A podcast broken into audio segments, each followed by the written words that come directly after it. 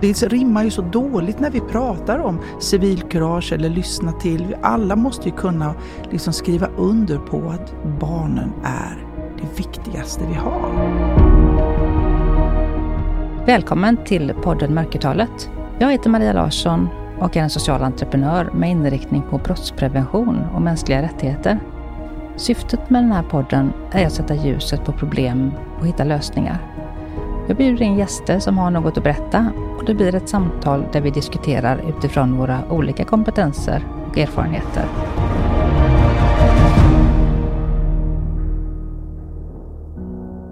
Nu är det en ny vecka med nya möjligheter. Och med nya omöjligheter, som jag brukar säga.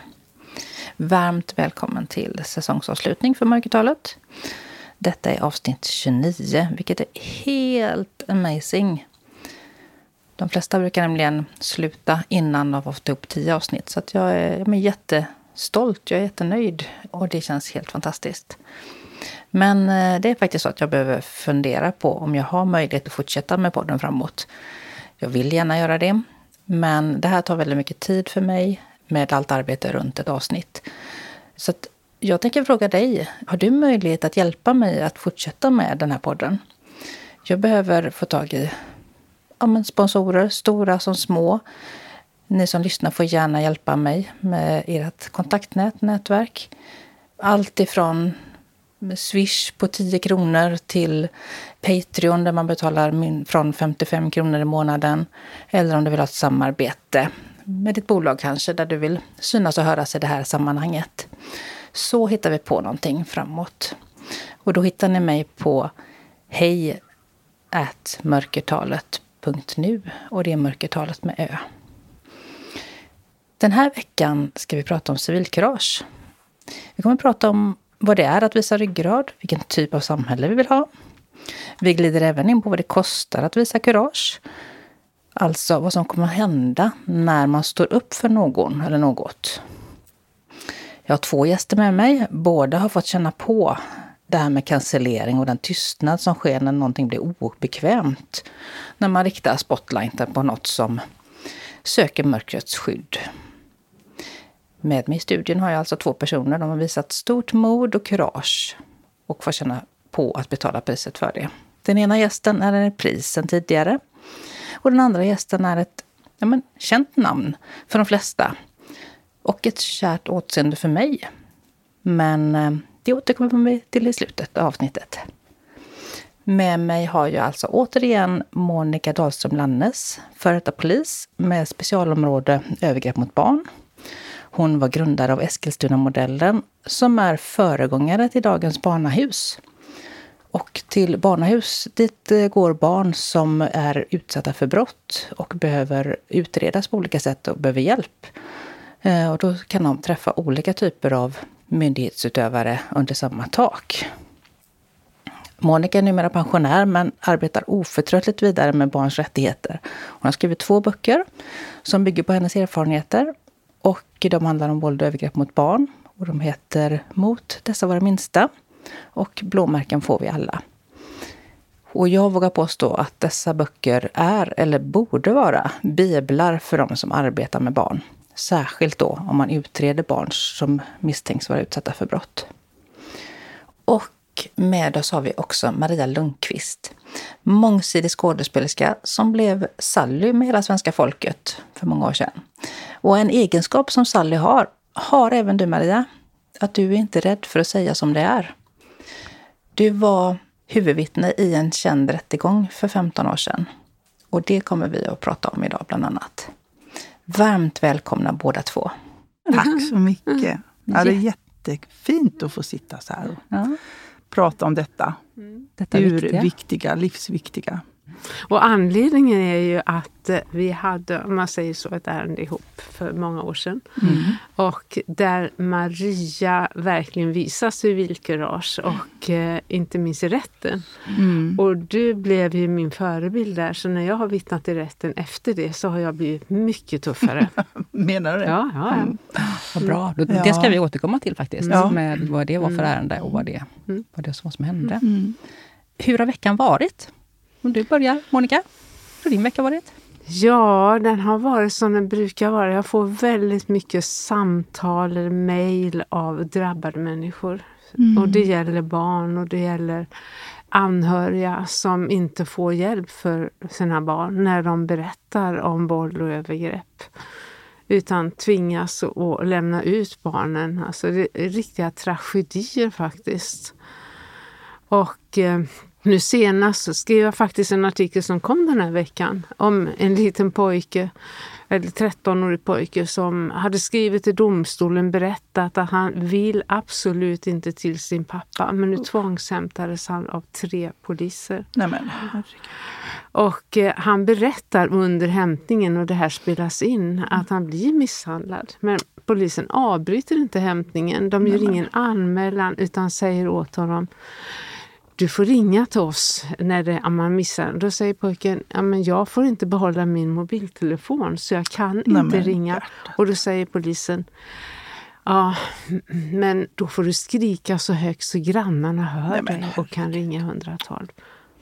Och det här har jag anmält och mm. eh, åklagaren la ner det direkt förstås. Och så helt obegripligt ett svar. Jag ringde upp honom och försökte få ett svar men jag förstod fortfarande inte. Så nu har jag, har jag överklagat och nu har det gått till nästa instans som tittar på det. Mm. Och JO ska också titta på det. Mm. Så här får det inte gå till. För vi uppmanar ju vuxna att lyssna mm. på barn. Mm. Vi uppmanas att eh, fråga barn. Men när de berättar Nej. så tror man inte på det. Nej. Och det här är en helt vanlig vecka för dig? Det här är helt vanligt. Ja, ja. det, det. det händer liksom ingenting.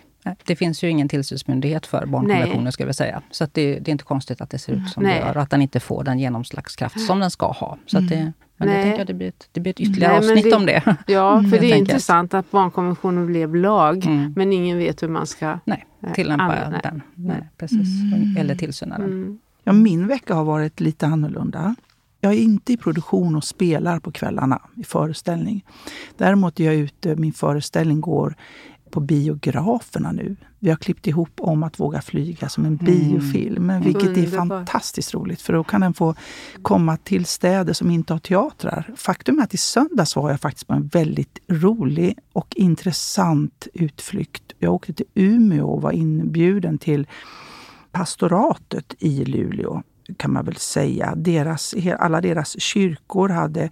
Först hade en kyrka bjudit in mig till ett samtal och prata kring temat sorg utifrån en bok som jag skrev under pandemin. Och sen dagen efter, och det var jättefint, välbesökt, men sen dagen efter så fick jag möta alla anställda på de här kyrkorna i Umeå. Och då möter man ju människor som har gått igenom existentiella, verkligen förhållit sig till sin egna existens genom tro och, och har ett speciellt sätt, eller ibland ett, ett väldigt fint sätt att se på förlåtelse och skulden och skammen och mm. sorgen. Så här. Det var jättefint. Det var ett väldigt starkt möte. Jag fick prata fritt och sen så andra timmen så kom de och ställde frågor och berättade om sina egna liv. Så jag var väldigt, väldigt uppfylld av sorg och svårmod och tungt. Men mm. samtidigt mitt i det så fanns det ett litet lyft av att vi är å ena sidan väldigt lika i vår mm. sorg och vad vi känner starkt och vad vi söker efter och vad vi är rädda för. Mm.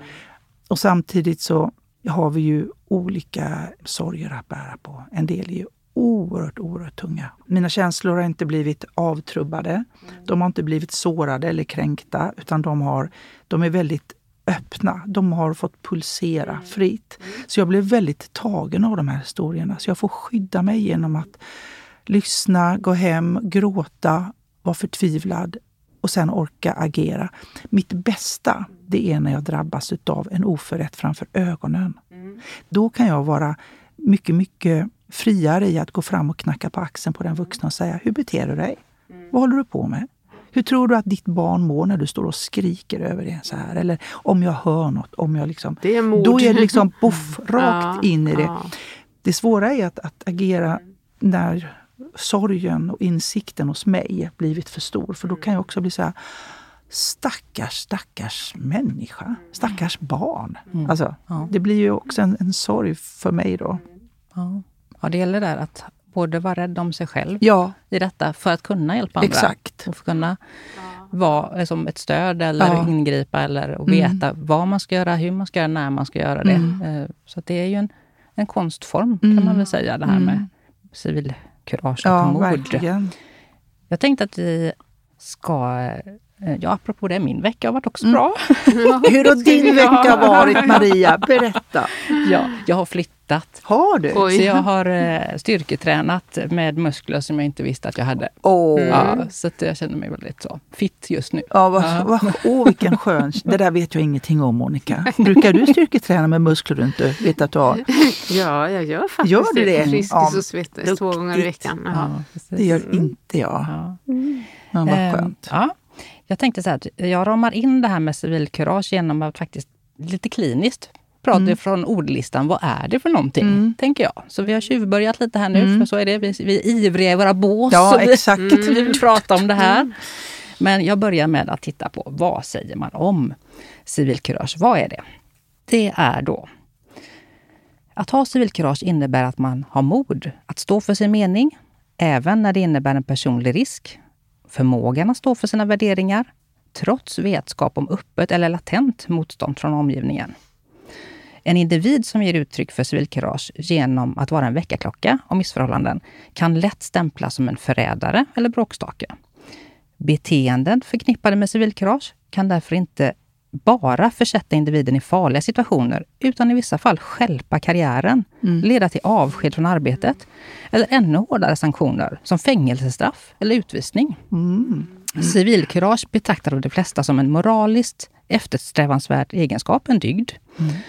Samtidigt kan noteras att personer som framhärdar i att förespråka socialt oaccepterade åsikter vanligen anser sig själva visa civilkurage. Så här är en, en liten linje här då. Mm. Därför måste etiska värderingar av en persons civilkurage involvera en saklig bedömning av de åsikter som personen försvarar. Mm. Oj, vad svårt. Ja, det här är ju inte helt enkelt. Nej. För vad civilkurage och det vi det strävar efter kontra, tänker jag då, rättshaveristiskt beteende kontra godhetsknarkare. Mm. Exakt. Så jag, jag tänker lite att vi kan...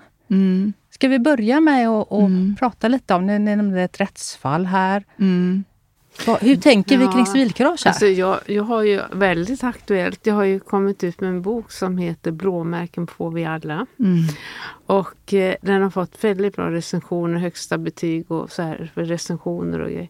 Men man lyfter inte fram den. Alla som läser det gör det på, ja, ni vet, Facebook och Instagram och så Sociala vidare. medier. Ja. Mm. Men sen får jag veta då, en journalist blir inspelad av en person som ringer upp och frågar varför man inte skriver om den. Vi har ju själv skrivit hundratals artiklar och på ledarsidan och så vidare. Nu är det precis tyst. Och då säger den här journalisten att jag är konspirationsteoretiker. Jag ljuger. Hon är cancellerad. Vi kommer inte skriva Va? ett ord om det här, säger, säger journalisten. Menar du det? Mm. Vad bygger de det på då? Det är för att du sticker ut näsan och pratar och, Ja, och alltså allt vågar har skrivit skriva? är ju naturligtvis eh, kontrollerat. Sant att det, Mm. det är inget lögn det, så här ser det ut. Men det som är intressant är ju att jag var med i en film, en dokumentär. Mm, I know. Och jag var Där med blev du så illa Ja. åtgången. Men jag var med tre minuter Ja. av 180 där jag Ja. inte får sagt Nej. ett enda ord. Men det Och var ett ändå- manipulerande av en historia som var Ja. helt osannolik. Ja. Det rimmar ju så dåligt när vi Mm. pratar om civilkurage eller lyssna till. Alla måste ju kunna liksom skriva under på att barnen är det viktigaste vi har. Alla måste ju, det finns ju ingen så här, nej, det håller jag inte med om. Det här är ju våran eh, framtid, vi vill dem väl. Precis. Men eh, och att då inte släppa igenom eller plocka upp och lyfta upp en sån som dig som skriver om det här. Jag fattar inte.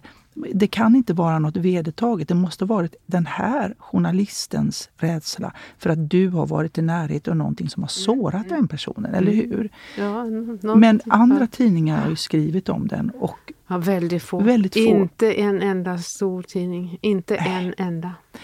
Då undrar jag så här, har du en dålig marknadsförare? För det, Ja, ja, jag är väl bara mig själv Ja, och den är har- dålig jag kan tror jag att säga. det, det tror jag du har en, en lite svar till Monica. Det kan ju hända att du har en och annan som... Ja, Man jagar alltid de som är sanningssägare. Då tror jag att det kan vara en och annan som blir provocerade. Men de ska du ju Ja. fortsätta provocera. ja, och fortsätta ja. våga stå upp. Men däremot kanske ta hjälp av någon. För jag tycker att nå ut idag med kultur, konst, litteratur, föreställningar.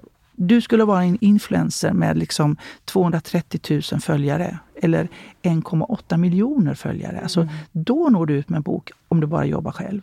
Men om man inte har det, då får man... Jag, tror, jag hoppas på att det är lite grann så.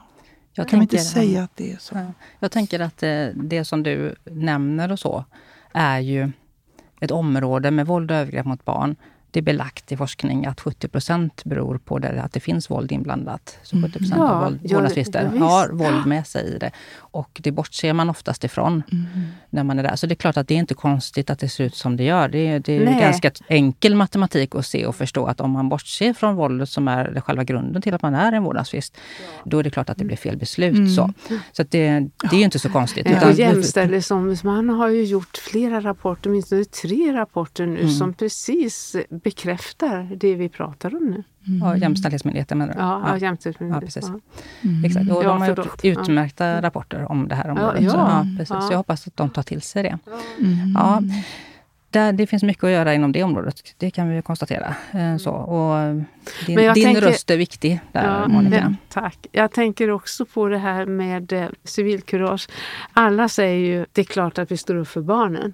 Men när det verkligen gäller, vem tar man parti för då? Vuxna eller barnet? Ja, det där vet ju du bäst, Monica. En annan som jag är ju inte inne i. Men du var inne i det. Förhandlingarna... eh, Vad var det för case du ja, hade? ja, vårat, det här caset där vi träffades. Men det var ju ett, eh, en barnflicka som jag hade med mig på turné i en produktion, större produktion där hon blev eh, våldtagen utav en av de medverkande.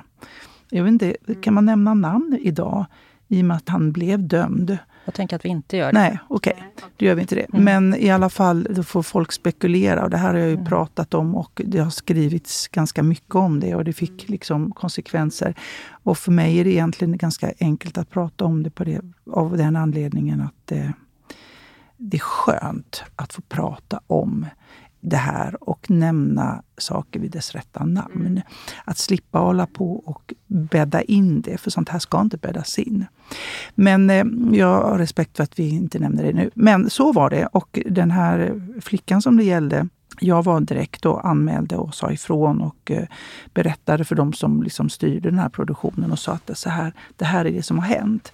Och det togs väl inte några direkta initiativ till att lösa det. Utan barnflickan gick därifrån och slutade sitt arbete och mådde jättedåligt och bad mig väldigt starkt att inte prata med föräldrarna. Vilket var en, en för mig och för, inför för henne helt förståelig sak. Jag vet hennes uppväxt och förstod att det här kunde vara svårt för henne att få föräldrarna att förstå och omfamna. Men det var jättesvårt för mig som inte kunde agera. Och tiden gick, många år gick.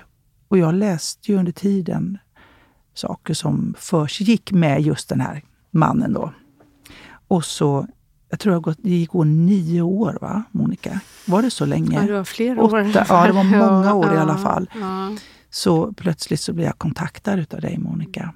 Och då frågar du, visst är det du som var... Ja. Jag menar, det här var ett rykte, tror jag, som fanns. Men överhuvudtaget. bakgrunden var ju att jag blev uppringd eller fick mejl från en, en kvinna som sa Vill du läsa den här domen? Och då Mhm. handlade det om ett barn som var utsatt för sexuella övergrepp. Ja, precis.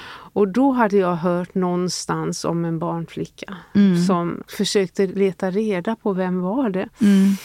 Och, eh, Och den här domen för barnet var en liten, liten flicka som hade fått en, en herpessjukdom utav den här mannen eh, som då förstås eh, inte erkände någonting och han gick fri. mm, och i, i samband med den domen så fick du läsa någonting ja. annat och så på det sättet så fick vi kontakt ja, med varandra. och jag fick höra och, och jag minns så väl att det är den 8 mars. Är det så? För jag hade, jag, ja, för jag hade varit med Kjell Bergqvist, vi hade varit på en kriminalvårdsanstalt och mött just sexbrottslingar och var ganska omskakade. Jag går av för jag ska åka till Eskilstuna och där mm. står. Mm. Och hur jag vacklar, ska jag våga, ska jag våga, mm. nej. Och jag och mm. säger, men gör civilkurage, gör jag det inte nu så blir det inte av. Mm. Och det här glömmer jag aldrig, för vi stod länge och hur du sa att åh vad skönt att få, få och jag ska gå vidare, jag ska prata med flickan.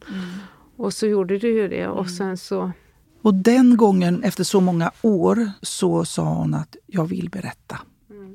För jag hade försökt till och från under åren, men jag märkte att varje gång jag ringde så fanns det ett behov hos henne att inte få lov att prata. Mm. Det var ett sånt otroligt sår, en sån sorg och smärta. Och, eh, och hon hade faktiskt inte berättat för någon. Hon bar det där själv. Mm. Mm. Vilket ju är väldigt vanligt. Det är så som tyvärr händer med oss. Och, eh, men i den vevan, när det hade gått så många år, så sa hon okej, okay, jag vill berätta.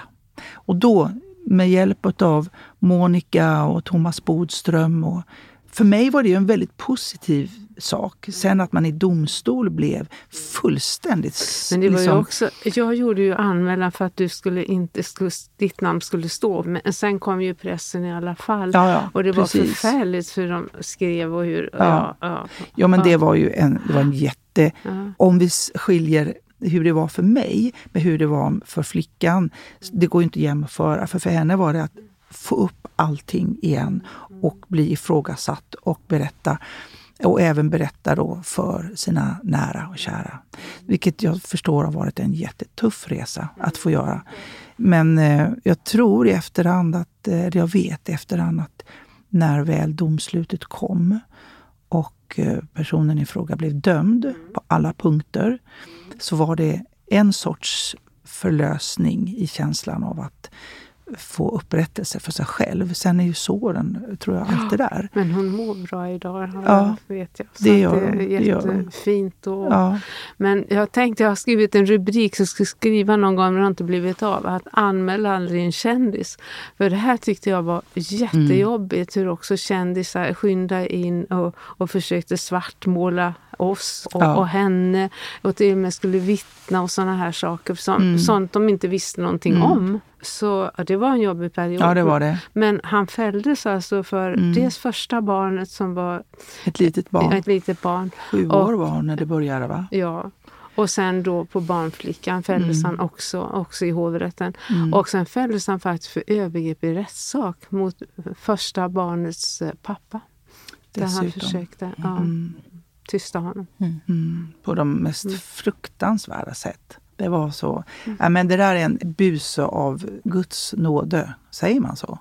Buse ja, av Guds, jo, jo. Alltså, det, det var, för med det här fallet, när det väl uppdagades och jag fick lov att prata om det och det pratades om. Mm. Då var det väldigt många flickor runt omkring som hörde av sig och berättade sina historier om vad de hade varit med med honom. Och där de hade gjort det som, som du berättar, halvstora tjejer, 15, 16, 17. Någon hade berättat för sina föräldrar, någon hade gått till polisen. Allt bara bara blivit nedlagt. Inget mm. hade gått vidare. Ja, det var till och med anmält. Ja, ja, några av dem hade vågat anmäla, ja. några stod bara still.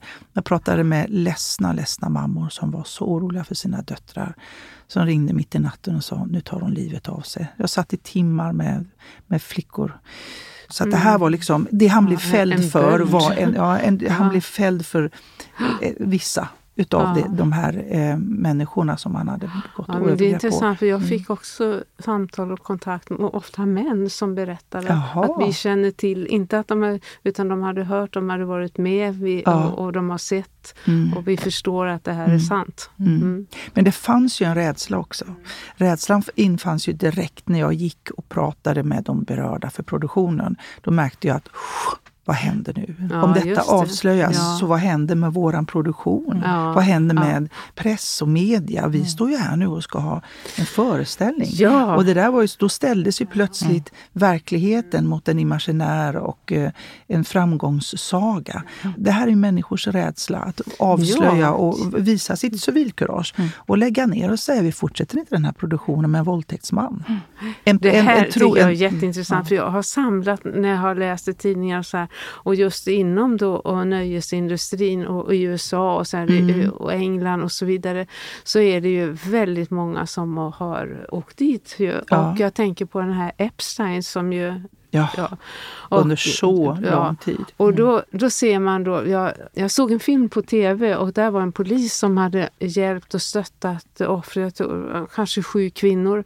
Och jag fick kontakt med honom. Jag tänkte, Jaha.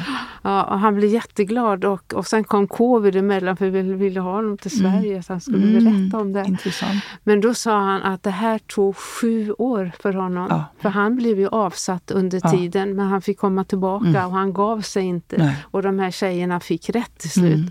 med sju år. Så att det är inte lätt. Nej, det är det Nej, inte verkligen. nej. Jag märk, det märkte ju jag också. Det här som med, med civilkurage, du nämnde någonting om det här med att en människas, om det kan påverka en människas eh, egna situation. Mm, det, det gjorde ju det. Det var ju, Mm. förutom att jag fick dödshot på både mig och polisen ringde och sa att nu får du hämta dina barn. Eller du får inte bara hämta, du går upp och tar dem ur klassrummet och eh, tar hem dem. Och så vill vi att du är uppmärksam på personer som rör sig utanför där du bor. Och då var jag ju livrädd. Aldrig så rädd så att jag tänkte att det inte var värt att få lov att, att påverka och berätta och säga som det var. Men det var ju en märklig, det var en märklig situation i mitt liv.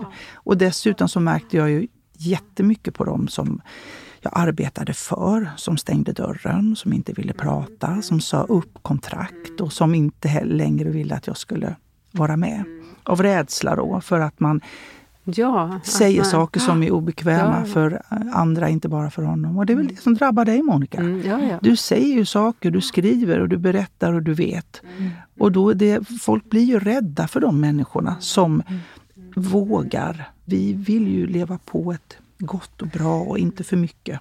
Nej, och det är så intressant att de här sakerna som vi nu pointar då, Ja, det är ju liksom mänskliga rättigheter i sin essens. ja, Att få leva ett liv fritt från våld och Ja. övergrepp och inte bli utsatt och få också då statens då skydd i Mm. det här. mm, Vilket det här visar som ni pratar om nu och jag med också min erfarenhet att intresset har ju historiskt varit väldigt lågt Ja. för den här typen av brott mot både barn och mot kvinnor. mm, Det har ju uppgraderats nu Mm. och det ska bli väldigt intressant att se då vad den här då verkstaden, eller hur man nu ska se det då, att man faktiskt tillskjuter mer resurser Mm. för både att utreda den här typen av brott, åtminstone sexualbrott Mm. eh, och våld i nära.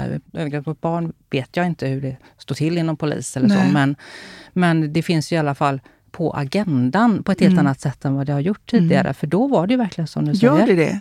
Märker du det, Monica? Att det Ja, gör jag, det? de poliser jag pratar med, där, Ja. där har de, de har ju fått medel att faktiskt eh, anställa och Mm. att i, i vissa områden så Ja, det är är faktiskt det i olika. balans. Ja, det är de här, de kallar det för balans, att de Mm. har det in och ut liksom här Mm. I balans då vad gäller anmälningar. Då. Men det ser ju väldigt olika ut och det är ju ett, ett postkodslotteri huruvida man får rätt hjälp Mm. och stöd Mm. överhuvudtaget. Och men när eh, det i gäller sexualbrott mot barn så kan man ju säga att det går inte att få en fällande dom mot ett förskolebarn idag om man inte har blivit filmad eller vittnen finns ju nästan aldrig. Nej. Filmad eller fotograferad.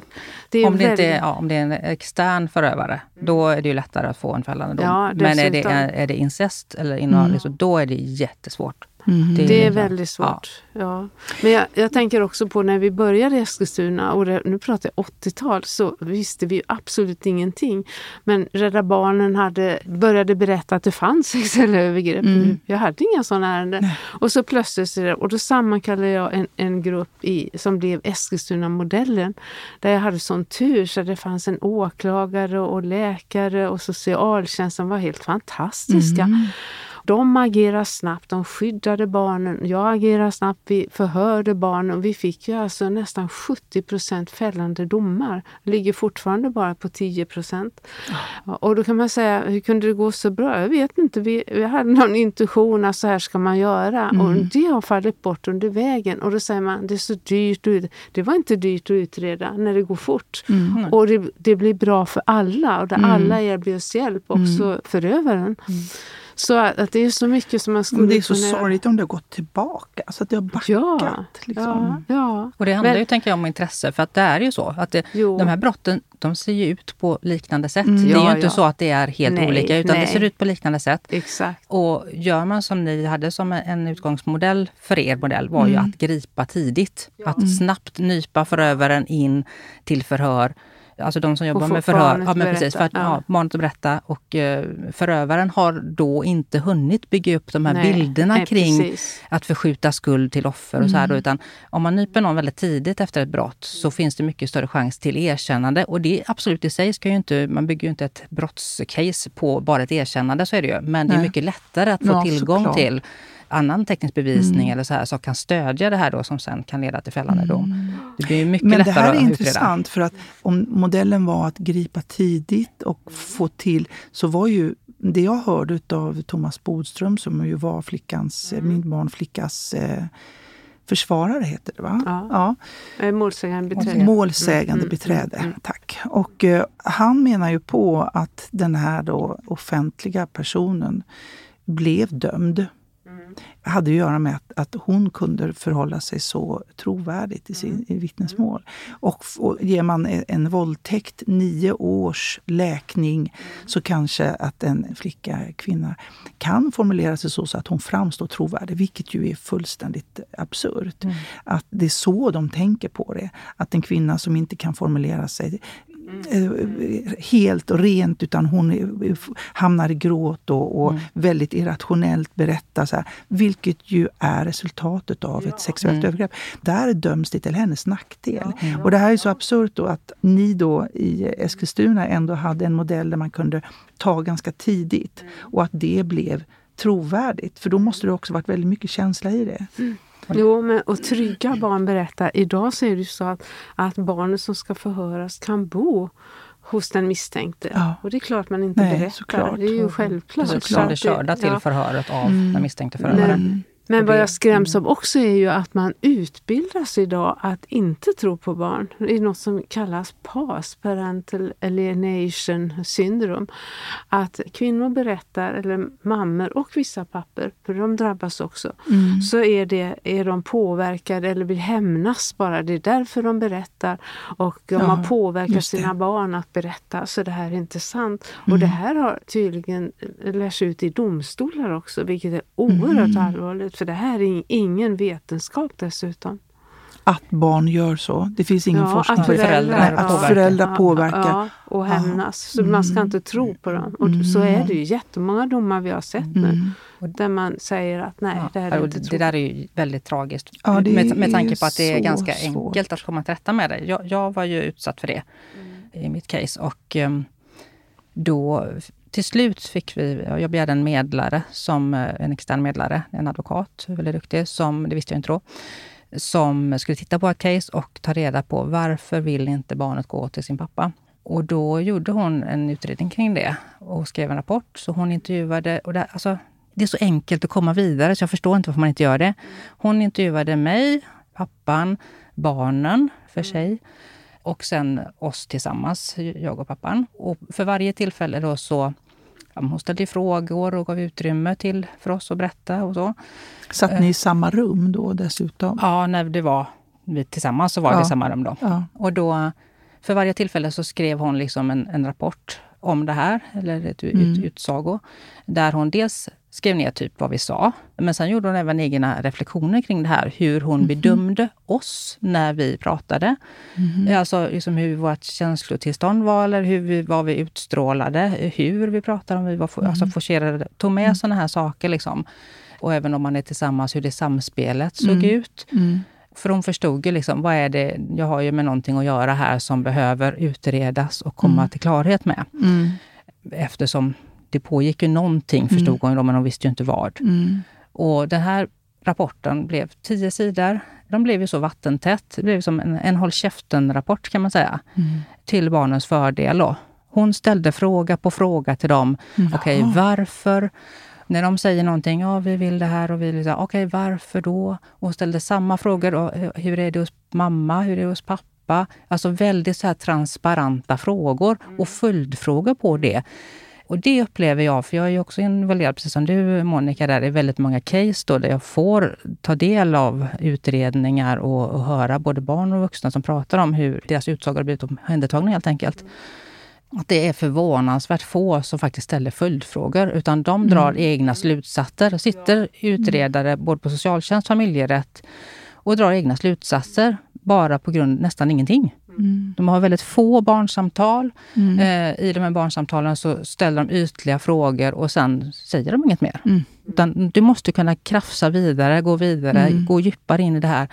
Ja, men jag tycker att alla inom socialtjänst och familjerätt borde ha intervjuteknik, precis som polisen har. Ja, För polisen sitter ju i självklart. sina förhör och vet att här har vi en potentiell gärningsperson som ljuger. För det gör man ju. Mm. Såklart. Ja, det vet de om polisen.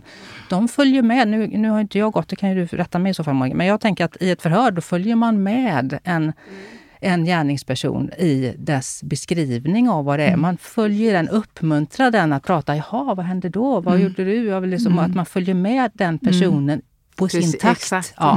Mm. Och när den villar bort sig, då Mm. kan man ta, ta vara på de punkterna. För till slut så har man inte Avslöjar en... han sig. Man, man avslöjar sig. Och så gäller det även med barn. De som, för det finns ju såklart manipulerade barn Jo, jo. som är... Man... Så, ja. och när man då vågar gå och följa med dem och säga okej, varför vill du inte göra det? Okej, du får inte mat hos mamma. Du får, Okej, men vad får du för mat? Jaha, du får korv med mos. Jaha, men och vad gillar du det? Och, och så, och vad får du hos pappa då?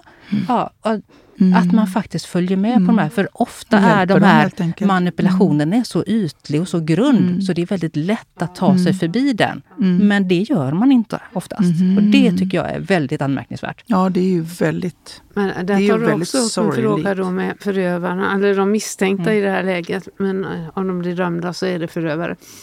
Hur man går in och att man vågar lyssna och ställa frågor. Sista året när jag jobbade, och Mm. det här jobbar jag med mig själv faktiskt väldigt mycket. Mm. Man blir frustrerad när man har hört ett barn som är helt förtvivlat och berättar och sen möter man en som förnekar helt och hållet. Mm. Utan då börjar jag lyssna på de misstänkta lite mer och jag börjar fråga dem hur de själva hade haft det och så här. Och det kom ju fram naturligtvis historier att det är ju skadade barn på olika sätt. Mm. Och eh, 70 procent nästan erkände sista året. Och då är det precis som du säger, man kan gå med och så säger ja vad hände? Och så kan de börja berätta, ja men du förstår, hon ljuger den här flickan och du anar inte vad hon har gjort och fått mig att göra. Och så börjar han berätta, ja vad fick hon dig att göra? Jo, och då, och då lägger man det på barnet, vad Ja. barnet gjorde. Och jag har ju erkänt faktiskt att ja, men då är det ju ja, så. Men att man ger tid och den tryggheten också för de misstänkta att kunna berätta. Mm.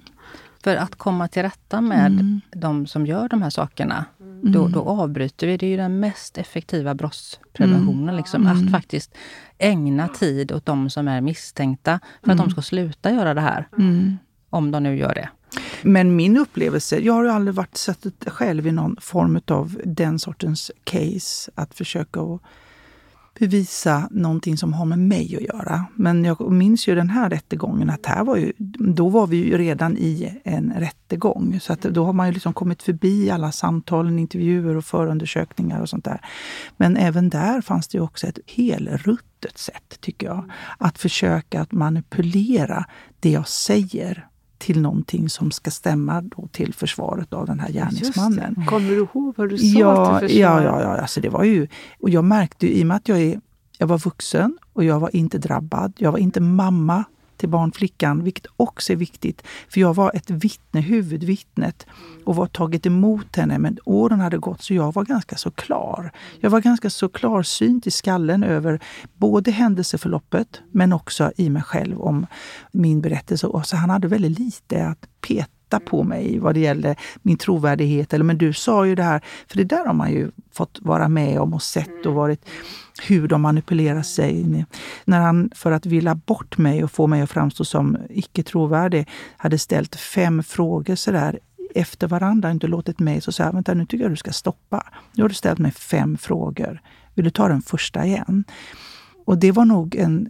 Jag tror att jag förhöll mig ganska så nyktert. Och i samband med att vi pratade om eller hur? Ja, men just så här när, när, du, när du säger till, för det var väl ingen som hade gjort, för han blev väl ganska tyst. Men det uppstod en, en väldigt speciell situation i och med att flickan hade trosor som luktade sperma när hon kom upp på rummet den där natten när allting hade hänt. Och de här trosorna tog jag hand om och luktade på och kände att de var blöta och de luktade sperma. Och de hade jag som sorts bevis några nätter. Men i och med att flickan bad om att du får inte, du får inte, du får inte, så slängdes hon så småningom. De var ju inte, fanns ju inte där. Men de här hade jag ju då som en sak som jag hade berättat om, att jag kände att de luktade sperma. Så det fick jag ju stå upp för. Och mannen då som försvarade, gärningsmannen, han ifrågasatte hur jag kunde veta att det där var spermadoft förstås. Och eh, andra dagen kom jag ihåg att han tog upp just det här och ville dissekera mig. Och då sa han så här, det är ju så här att män doftar olika. sa han. Och så satte han sig på väldigt höga hästar. Och sa han, beroende på vad man har ätit så kan mäns sperma ha doften utav. Och så hade han säkert googlat och så hade han rätt på alla punkter. Att de kan lukta allt ifrån jord, mylla, bla bla bla, vad det nu var, till sötis. Till så här. Och då kom jag ihåg att jag fick en väldigt bekräftande god nick utav den kvinnliga domaren som satt där när jag, när jag sa till honom. Så sa jag så här att ja, så du kan ju undra också, fråga mig om jag kan känna skillnad på bordeauxvin eller eh, vin från andra delar. Men faktum är att luktar du på ett vin så luktar det vin. Mm. Och då spelar det ingen roll om du har, var du har vuxit upp mm. någonstans. Och jag tror också att jag har större erfarenhet av just spermadoft än vad du har. Och då kommer jag ihåg att domaren liksom så. Sen gick inte han vidare med det där. Men att, ha, att, att våga säga eller att ha kraften och möjligheten att få knäpp ja, och på att finna sig i det. Ja, ja, men det var ett sånt, det var ett, ja. för mig moment. Ett, ett moment av att se en, en man så ynklig i att försöka hitta ett försvar och dissekera. Ja, det faktum han ramlade jag, av den där höga hästen. Ja, han gjorde ja, det en stund. Han tog sig väl upp sen och sitter väl fortfarande där och jo. är hög misstänker jag. Men han var en sån fåntratt i mina ögon. Men eh, det är historia. Men jag vet att jag, jag, jag skulle också vara i, no, i någon eh, förhandling och då var det en kvinnlig advokat som sa, skulle inte göra mig trovärdig då. Och så sa hon då, ja men du fick ju sluta på Polishögskolan. Det var ju 10-15 år sedan, eller 30 år sedan, det var jättelänge sedan hon ja. tog upp det. Så jag fick inget nytt förordnande men det kanske berodde på att jag hade Kapten Klänning som chef. Åh, oh, vad tyst hon blev. Ja, och då fanns du med där. Ja. Nu ska jag, ja. ja vad och så bra. då blev hon helt tyst och började bläddrar i sina papper.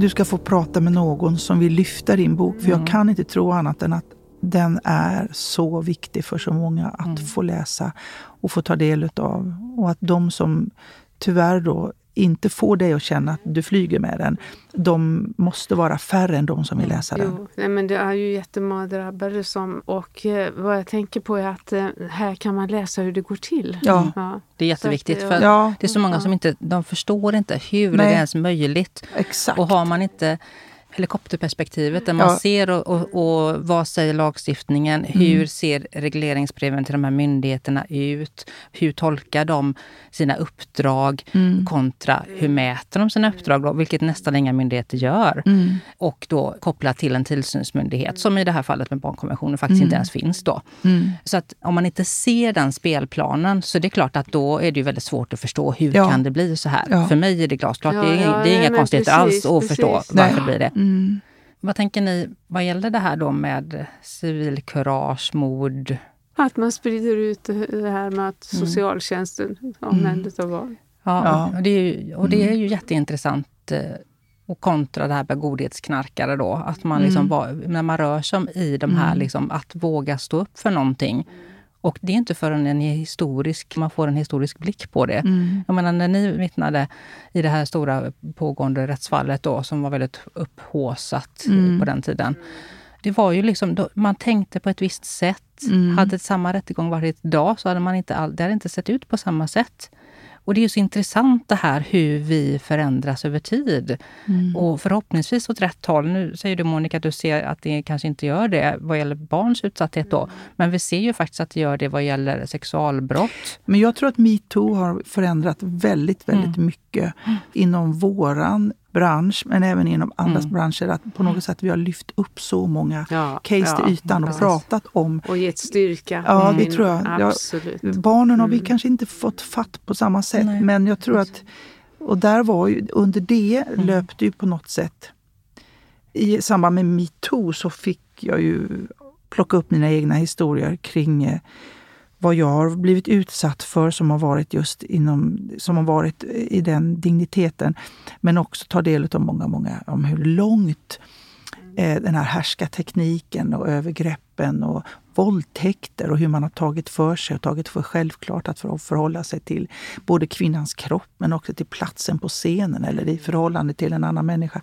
Det är ju hiskeligt, fruktansvärt. Mm. Men förhoppningsvis så är det någonting som vi 2023 och framåt vågar fortsätta att lyfta upp och skapa så mycket mm. trygghet hos framförallt kvinnor. Det finns ju andra case också som visar på att, att härska tekniker och, och övergrepp utan att det kanske har varit våldtäkter inblandade eh, även har drabbats män av kvinnor och kvinnor av kvinnor. Men mestadels är det ju mäns våld och utövande av övergrepp på kvinnor. Och där tror jag metoo, eller vet, hade en enorm impact. Det är fantastiskt att det kom upp till ytan. Mm, mm. Och, och sorgligt att det inte har kommit tidigare. Men mm. jag tycker att man, idag har man till och med inne i vår bransch Förutom då att vi pratar, vi pratar trygghet, när vi har, när vi har scener som till exempel ska innehålla intimitet. Mm. I en kärleksscen i en film så har man numera, nu finns det något som heter en intimitetskoordinator. Mm. Som är ett nytt yrke för oss skådespelare. Som kommer, ja, det är ju helt otroligt mm. att vi överhuvudtaget, vi har en koreograf har vi alltid haft som kommer in om det ska dansas. Vi har en bildproducent som talar om vilka bilder som vi ska förhålla oss till.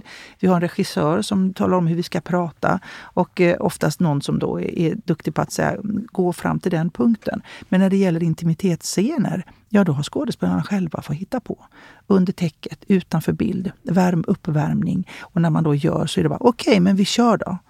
Och så ligger man där under täcket med sin skådespelarkollega och båda två i bästa fall känner sig väldigt osäkra. Ja, Men i mitt fall har jag varit med om en kollega som tog för sig, även mellan tagningarna, bad då att jag skulle hålla hans stora regerade penis i handen, men med lite grövre ord. Och jag vågade inte i det läget säga ifrån. Jag vågade inte kliva upp ur täcket för jag hade ju blivit fråntagen eh, min t-shirt och min bh ifall bh-bandet skulle synas.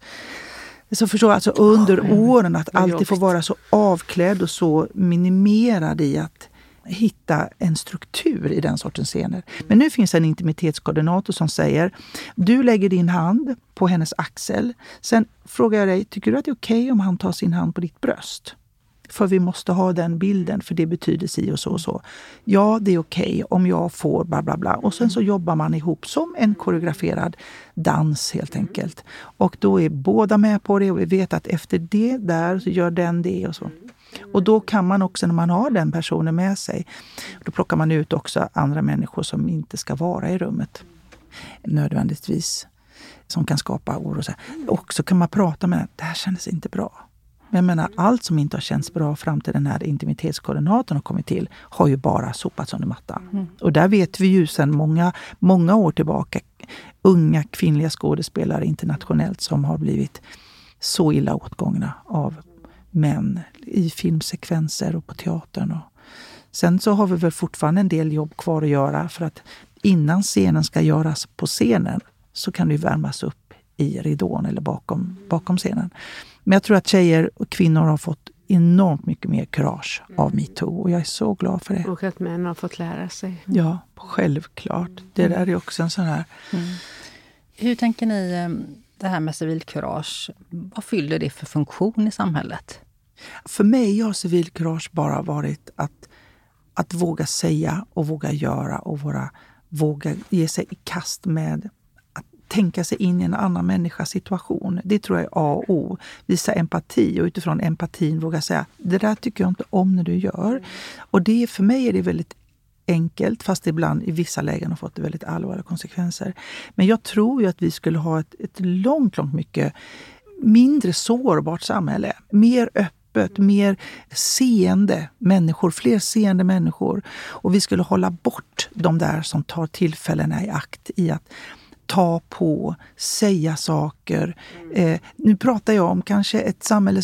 Det är svårare tror jag med civilkurage när det handlar om sexuella övergrepp i ett hem. Sexuella eller våldtäkter.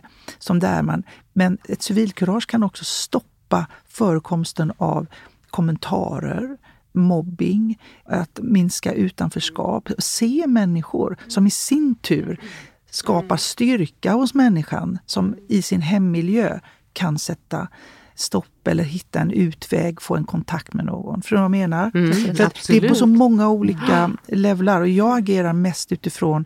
Jag är inte i några case där jag liksom går in och försvarar det du gör Monica. Det är ju helt... Men däremot kan jag agera på en mamma som kommer på ett tåg som inte lyssnar på sin unge. Du kan säga, då kan jag börja prata med barnet och indirekt får jag kontakt med mamman och ställa frågor till henne som gör att jag tror, jag ser på henne att jag störde henne lite grann i hennes beteende. Eller jag var med om en väldigt jobbig sak nu på planet när jag flög upp till Umeå. En förälder som kom på med en liten unge som i ja, säkert 20-25 minuter skrek oavbrutet. Jag vill inte flyga, jag vill inte flyga, ta mig av Han var inte mer än fyra år, fyra, fem år någonting. Och han skrek så hjärtskärande så att då triggade jättemycket gång i mig av att inte bli lyssnad på, för det har jag ju varit med om som liten också. Och ingen gjorde någonting. Och då tänker jag så här, finns det ingen beredskap, vare sig hos flygbolaget eller oss vuxna, att hjälpa mamman? Eller att mamman hade något medel eller att de här som jobbade kunde gå fram till den här ungen och så mamman brydde sig inte heller? Ja, hon försökte prata. Hon, till slut, efter när planet precis skulle lyfta, då var det var någonting som bara fick honom att tysta. Jag vet inte vad han gick in i. Jag vet inte. Mm. Jag frågade personalen som jobbade där. Mm. Vad gör ni? Ja. För det här är ett skrik som ligger i hela planet ja, och det är ett det är barn som behöver hjälp. Ja. ja, när vi har inte någon, några kvalifikationer eller någon, något, något att eh, erbjuda. Men har ni inte ens en gång möjlighet att ge honom någonting att äta på? Någonting att mm. få honom att se att här finns något gott. Mm. Nej, det är inte vårt jobb. Så han, bara, han har en mamma. Va? Ja. Och så han gick och ställde sig längre bak och längst fram stod en ung flicka och bara som en soldat med händerna bakom ryggen så här och tittade rakt fram. Det blev en väldigt en enkel situation. För mm. jag tror, jag satt främst eh, bak och var på väg fram och då så skulle vi spänna fast och lyfta. Då var det faktiskt en man som satt framför det här sätet framför, för jag satt och kikade, som vände sig om och gjorde något väldigt fint. Han, eh, han gjorde vad han kunde. Jag tyckte han tog ett civilkurageansvar. Vände sig om och försökte få kontakt med den här killen. Rufsade runt honom i håret. Mm. Han var okontaktbar mm. pojken. Han var så. Rufsade honom i håret, tog honom från andra hållet. Mm. Och efter det så lugnade han sig lite grann. Han ja, fick någon. och det, jag ska inte säga att mamman agerade, att det var något fel på mamman. Men hon var själv i en väldigt stressad situation. Jag skulle önska att i det läget så hade det funnits någon av mm. personalen, det kan inte vara första gången ett barn protesterar, som hade haft en bok, en leksak, en macka, en bulle, en dricka. Ja, ja. Vad som helst för att liksom få honom att känna att han var i en trygg miljö och här mm. fanns något, något kul. Men de bara ignorerade, bara gick fram och tillbaka. Mm. Där tycker jag, Nej, där har vi det inte- mycket att göra Ja, vad det gäller det civilkurage. Jag tänker vad- alltså kontentan av att inte visa civilkurage är ju, Exakt. blir ju det här då ett slags Ja, utlämnande. det, exakt, han Ja. fick fortsätta att skrika. Ja. Och han lär sig med det. Mitt, exakt, Ja. mitt skrik betyder ingenting. Ja. Och han skrek. Liksom. Ja, det är klart att han... Men jag tänker på det här, för jag har ett par bara grejer som jag själv har. Bland annat i en affär så hörde jag bakom en sån här disk så en pojke som skrek så fruktansvärt. Och när jag kom fram så såg jag att pappan höll honom så hårt, det gjorde så ont. Så då sa jag till, du måste släppa barnet, det gör ont. Och då skrek han någonting att det har inte du med att göra och såna här saker. Mm. Nej, men då har jag ändå markerat för, för barnet att det här är fel. Så han Exakt. släppte ju taget.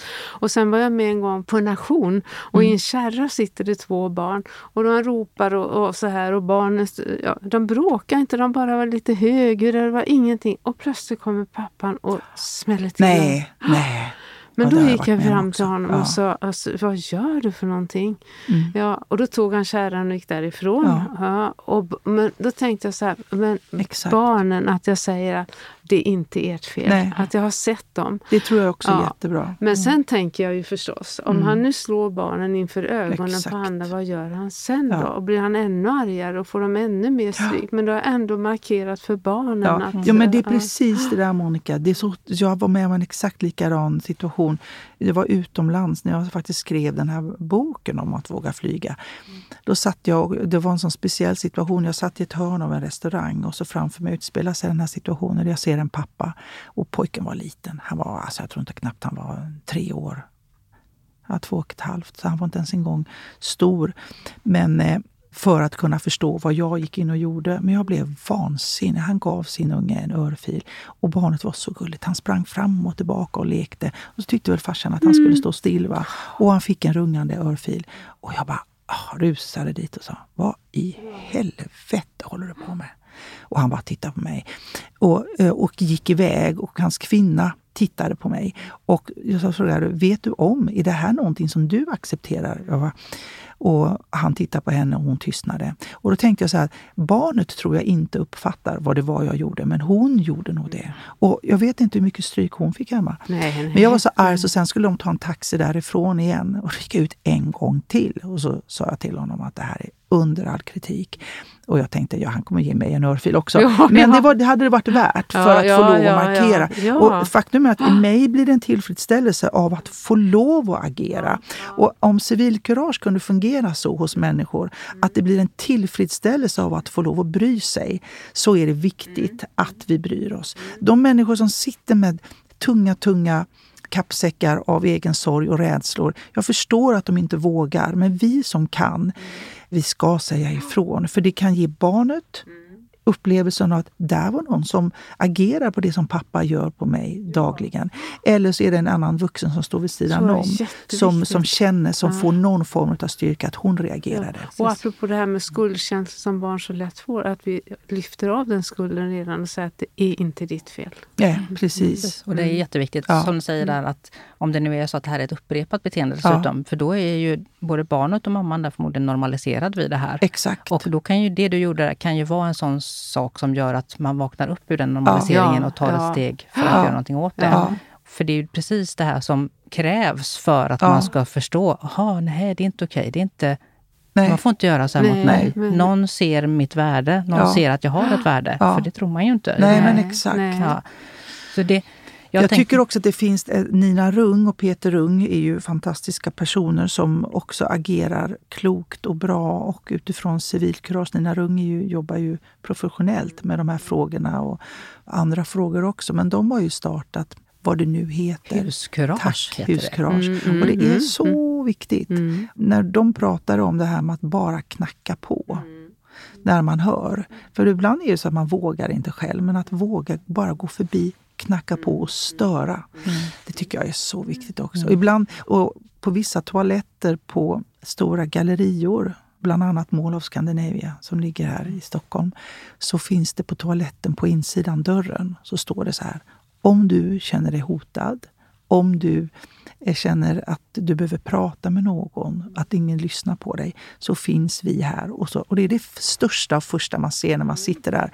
Och det är en sån smart plats att plantera möjligheten för någon att få hjälp. Inne på en toalett, där är man ju oftast själv. Och inne på en damtoalett är man oftast utan kanske en förövare. Och vi får aldrig glömma de här männen som också är utsatta men för andra män eller för kvinnor. Men, men det är så bra att vi hittar också, vi hjälper varandra att få signaler i hur vi ska agera. Ehm. Men det är intressant för de har ju också fått kritik då för de säger att det är för farligt att vi, eh, det här med huskurage. Och att Jaha. man, ja, men det tycker inte jag. Vad, jag vad säger de? Att det är för farligt att knacka på? Ja, för att då kan det komma utrusande någon med kniv eller något sånt här. Men jag skulle också knacka på i alla fall. Ja, det skulle man jag kan också knacka gjort. på och man kan ringa polisen. Man kan, Ja, ja, ja. Man, man kan knacka på och inte stå kvar. Man Nej, kan, exakt. man kan påkalla Precis, andra grannar. Precis, Exakt. precis. Ja, alltså min så tänker jag också. Det är säkert så att det finns individer som skulle kunna rusa ut. Men som jag känner förövare så är det oftast väldigt rädda och osäkra personer Ja. som blir väldigt störda av att någon faktiskt eh, skulle veta om vad som händer. Ja. Och även om det finns väldigt många som säger att ja, men i blint raseri och allt det här då. Mm. Men det är oftast tyvärr väldigt uträknat också Mm. att någonting kanske händer ute, man är ute på restaurang eller det här Mm. då. Men Mm. sen, ja, kvinnan går med och vet att när mannen går- går hem, stänger dörren, drar ner rullgardinen, Mm. då händer det. Ja. Så det är inte så att det här är det är kontrollerat, Ja. det här beteendet. Det här Ja. är en maktbeteende. Ja. Mm. Vill uppnå någonting Mm. eller undkomma Mm. någonting. Alltså våldet har ju alltid ett syfte. Mm. Så att, eh, min, jätte- min upplevelse är att de är väldigt rädda och osäkra personer då som blir, ja så fort de får ögonen på sig med dig. så, så blir det. Att våga störa och Mm. knacka Ja. på. Om fler människor kunde ha det i sig att vi behöver det. Mm. Vi behöver vara lite en sån som knackar på och stör. På, på bussen, vid busshållplatsen, på väg till jobb eller på väg till förskolan eller när man ser någon. Och jag tycker att det gäller också att våga visa omsorg och kärlek med andra människor i periferin som sitter uteliggare, människor som har kommit av sig i livet och har helt tappat fotfästet. Att kunna gå fram och säga, hur har du det idag? Mm. Hur mår Absolut. du? Säga ett hej. Det, och det, det kan långt, långt många fler våga göra än att knacka på när man hör någon skriker innanför en dörr. Så jag tror att ju fler vi kan vara i att både visa kärlek, sitta ner en stund, köpa en extra kaffe, köpa en tidning. En del av de här människorna försöker ju verkligen att eh, hitta någon form av ekonomi, plats i sitt samhälle eller i samhället genom att eh, jobba. Liksom. Men eh, de förblir mycket ensamma för att vi är för många som bara passerar och låter det vara. Där tycker jag att det är, jag blir förvånad över hur många vi är som bara går förbi. Och hela tiggarhistorien under alla dessa år var kom igen. Säg hej till dem. Ja, nej, Gå fram och Ja, jo, ge, ge dem också. era kläder som ni ändå har hemma. Packa bilen. kör- Alltså, jag fattar Det inte det där. Och så skyddar man sig med det organiserade. Nej, jag har så många kvinnor som jag har kontakt med, som jag har stöttat genom alla år. De är inte, det finns ingen organisation. Det finns fattiga familjer som, som avsätter, som låter sin mamma åka iväg för att komma hem och ha någonting med sig. För oss är det så vi fattar inte riktigt vad det är de utsätter sig för och så skyddar man sig med att säga att det här är någon organisation bakom, därför gör jag inget till det här. Det där är bullshit. Det kan hända att det finns, Ja, men många av de här människorna men- som sitter där och som behöver och som vi kan stötta, de kan vi lätt hjälpa med att ta i hand och säga, jag ser dig. Jag ser dig. Och tänker oavsett om det är en organisation så sitter det en individ, en människa vid våra fötter. Ja, så alltså är det. bara den, att man ska tänka sig in i, hamna Ja. i en sån situation själv. Att behöva sitta utanför Ja. en affär i kylan Ja. och tigga. Alltså, man har kommit så långt Exakt. ner i hur man har det, hur Ja. man mår och vad värdighet är. Så det minsta vi kan göra är att säga hej och ge Hej. ett leende. Ja, det kostar exakt. ingenting. Nej. Köpa med sen ett eh, bröd eller en frukt, lite grönsaker när man går in i affären och, och lämnar. Om man nu tycker att pengar känns inte bra. Det finns så mycket i form av civilkurage som vi kan göra som vi faktiskt skulle kunna det finns en tjej som heter Maria också, Maria, som sitter hemma där jag bor. Och eh, vid ett tillfälle så satt jag i bilen och väntade på ett, en av ungarna som var inne och ja, var väg på ett ärende. Och jag blev sittandes där hos Maria såg henne på avstånd. Det var innan jag gick in och handlade och kramade om henne. Vi brukar kramas en stund. Och, och det var ju så sorgligt. Jag såg på hennes ansikte hur hon visste liksom, att hon skulle bli sittandes där. Hur den ena efter den andra bara passerar. Och det är inte det att de inte har något med sig, att de inte lägger en peng. Utan det är den här ignoransen, att göra en människa osynlig. Det var det mest smärtsamma. Det var ingen på den timmen jag satt, ingen som vände sig om och såg. Och då var hon ändå ganska aktiv i att säga hej. Hej, sträcka upp handen och försöka få. Här. Det måste ju vara, om man nu redan har en, sitter där med en, med en livssituation som är under all kritik, som vi inte riktigt kan förstå, som lever ändå ganska bra generellt, så kan jag ju förstå vad det gör ytterligare med en människa att inte ens en gång få en inkännande, medkännande, liksom, ett hej tillbaka. Mm. Bättre civilkurage hos dem som går förbi, tycker jag. Precis. Ja. Jag tänker att vi går mot lite avslutning här. Mycket sorgligheter, men mm. också mycket mm. hoppfullt, tänker jag. Ja, alltså, du, du, har ju, du sitter ju i, med människor som har rena helveten. Och jag förstår ju att det är så. Det, jag blir ju alltid, när du berättar och när jag läser mm. din bok och när jag läser andra artiklar som du har gjort och de år vi har pratats vid så, så blir jag ju väldigt, väldigt ledsen. Mm. Känner en väldigt stor hopplöshet. Jag säger igen, jag förstår inte hur du orkar Monica, men det du gör är otroligt viktigt. Och jag önskar dig verkligen all respekt för det du gör och all respekt för din bok. Men också så fantastiskt att du orkar sitta och prata och agera och skriva och protestera och upplysa. Alltså det, det, du, är ju en, du är ensam i många lägen kan jag tänka mig. Ja, jo, och att då dessutom bli förtalad eller hamna mm. i lägen där du blir kritiserad utifrån någonting som har varit dina goda intentioner för att någon känner sig hotad eller kränkt. Det är också men annars blir jag faktiskt inte hotad, så, utan att eh, förvånansvärt. Utan det är Eller just bortklippt. det här... Eh, ja, ja, mm. ja, ja, ja, ja, mm. ja, ja, precis. Men jag vill tacka er båda för det stöd jag får av, av Maria och Maria. Mm. Lilla Maria och stora Maria. och som sagt, ni har betytt jättemycket. Och, och som sagt, du har ju betytt väldigt mycket. Och just det här, bara tanken på mm. det här som jag berättar, eller som du berättar nu. Mm att säga ifrån och mm. också i rättssalarna. Där mm. tänker jag att där skulle vi behöva göra mycket mer. Mm. alla skulle vara som du.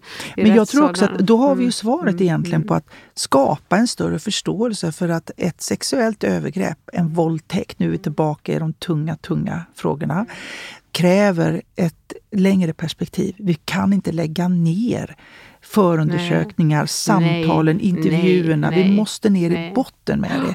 För att det här är så svårt för den utsatta att prata om, att våga agera kring, att formulera sig kring. Så att det här måste få ta tid. För att för den här flickans berättelse tog det nio år, jag tror inte att jag överdriver, ja, åtta, nio år för att ja. kunna formuleras. Och det ger oss perspektiv på de här såren som förövarna skapar kräver så många år för att den utsatta kunna, ska kunna berätta om. Och för att bli så kallat, och nu gör jag citationstecken, bli trovärdig. Mm. Och det är, det är där jag tänker att det, där ska ju samhället steppa upp väldigt snabbt. Att, ja.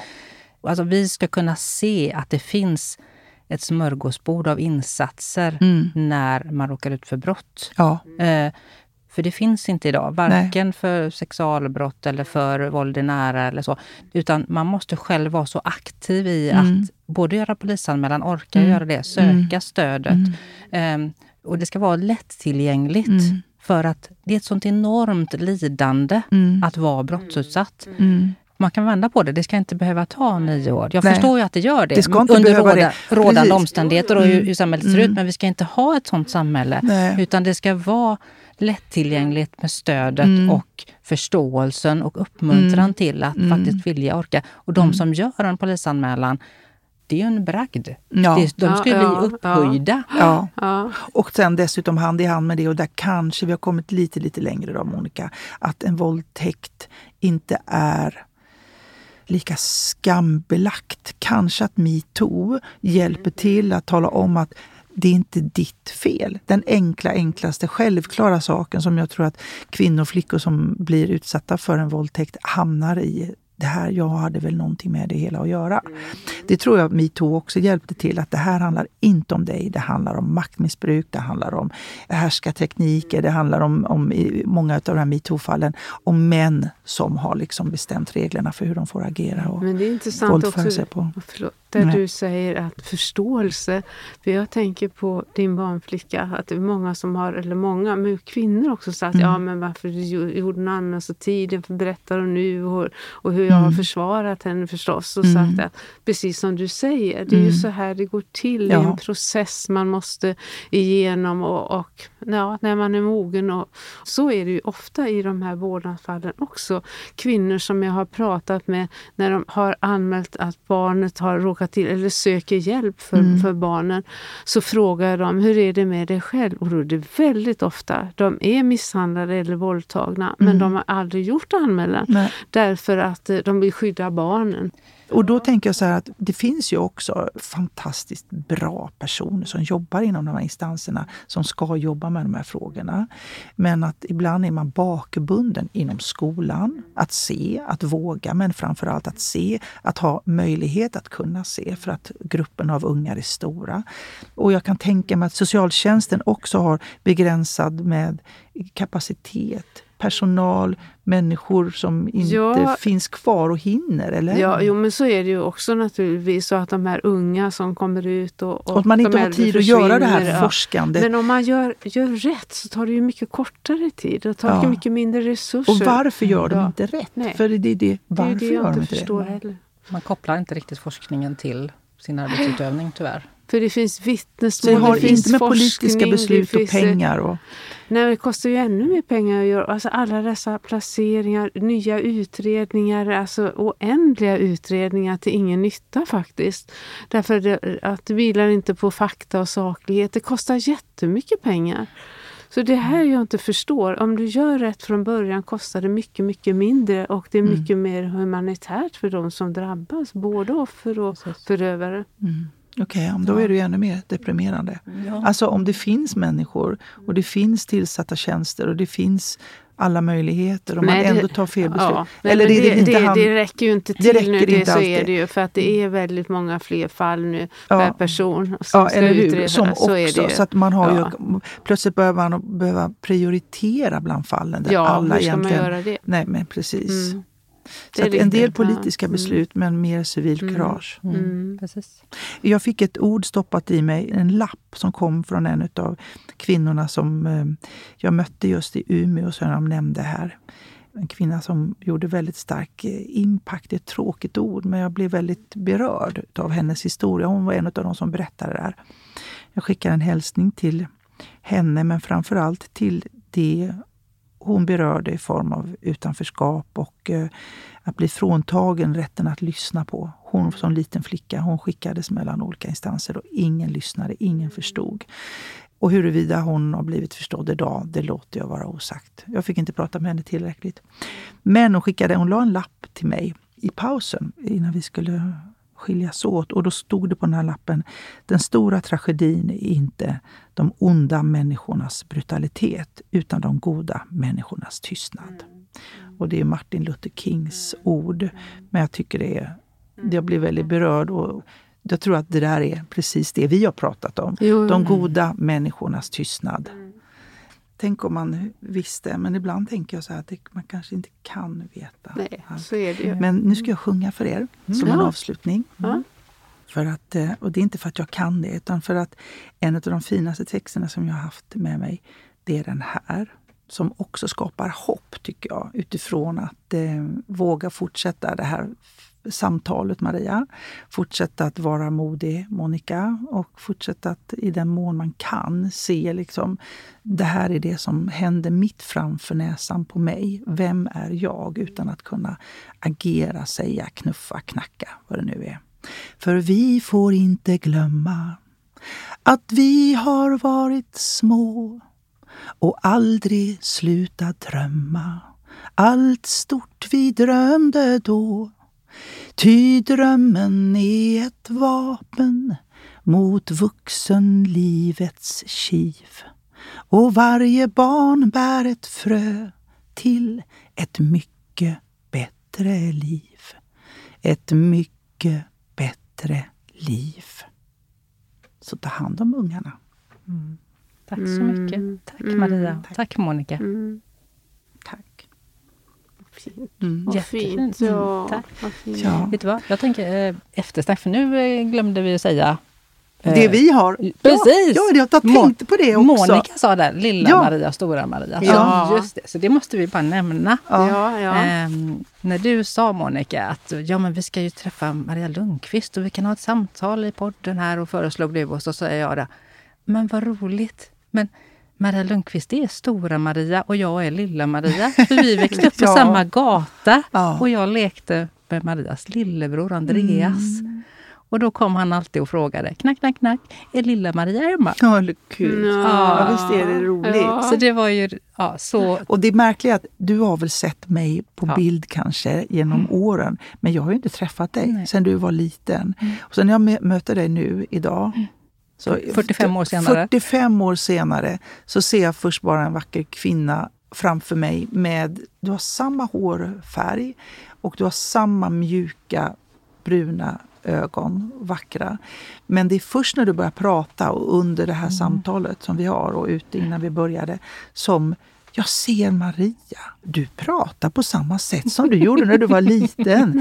Jo, men det är någonting i hela din kropp som plötsligt så här, och då kommer jag ihåg eh, bilder utav när huset, hur det såg ut, var vi stod, när vi lekte burken på Ja, Bengt. Nilssons gräsmatta och, och Anna och Ulf var med och din lillebrorsa och Sven-Inge och mamma Astrid och du vet hundratals men, med minnen utav barndom och vad fantastiskt. Att det, är- en människa är liksom nästan mer rörelse och ögon Ja. som rör sig än bara Mm.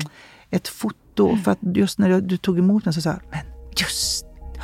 Sen kom det. Ja. Så himla roligt. Så, Men ja. vi kan väl prata mer om det? Det får vi sen. göra. Mm. Mm. Stort tack. Tack.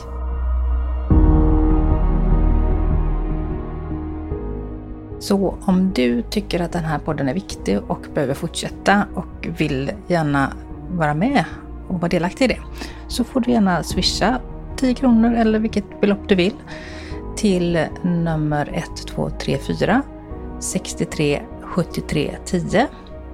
Du kan också följa mig på Patreon och då kan man betala från 55 kronor i månaden. Eller om du vill ha ett samarbete och du vill att eh, ditt bolag eller vad det nu är för organisation du har ska synas i det här sammanhanget så får du gärna höra av dig till mig på hej mörkertalet.nu och det är mörkertalet med ö. Så hittar vi en samarbetsform för detta framåt.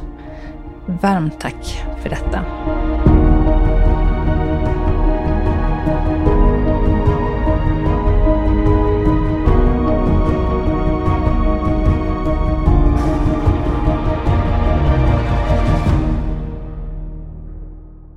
Podden Mörkertalet produceras av mig, Maria Larsson och Stray Dog Studios.